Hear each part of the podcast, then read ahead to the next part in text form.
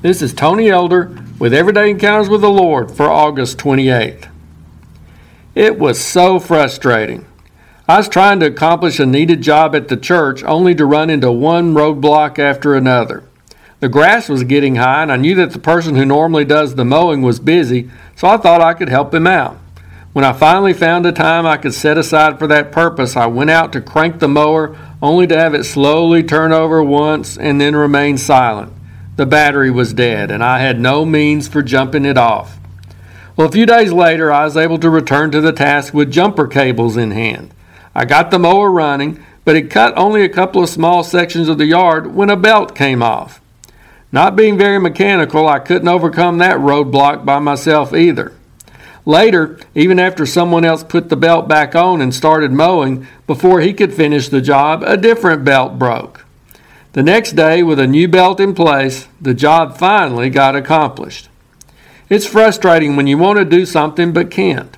When you schedule your time, change into work clothes, and make other preparations only to have a mechanical breakdown.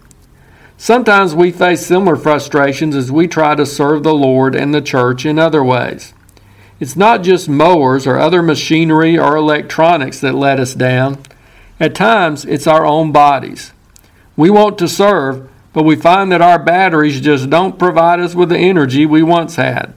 And it seems that some part of our physical machinery is always groaning, aching, or breaking, resulting in frequent trips to the medical mechanic for repairs. We may be able to buy a new mower, but we're basically stuck with this body we've been given. When facing such frustrations, there are several factors we ought to remember.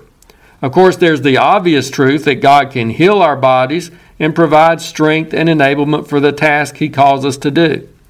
But beyond that, I found several other truths in a section of Scripture in which Paul repeatedly encourages some Christians not to get frustrated and lose heart. First of all, he tells us in 2 Corinthians 4 7 that we have this treasure in earthen vessels, that the excellence of the power may be of God and not of us. Those bodily limitations remind us of our inadequacies to do these God given tasks on our own. They point us, as well as other people, to the recognition that anything we accomplish is due to the Lord and His power. Therefore, He deserves the credit and praise, not us. Secondly, Paul declares in verse 16 of that chapter that even though our outward man is perishing, yet the inward man is being renewed day by day. Our bodies may be starting to get a little rusty and dented, but our motors can still be running smoothly. The anointing and power of the Holy Spirit that comes from someone walking close to the Lord can more than make up for any hindrances resulting from our physical maladies.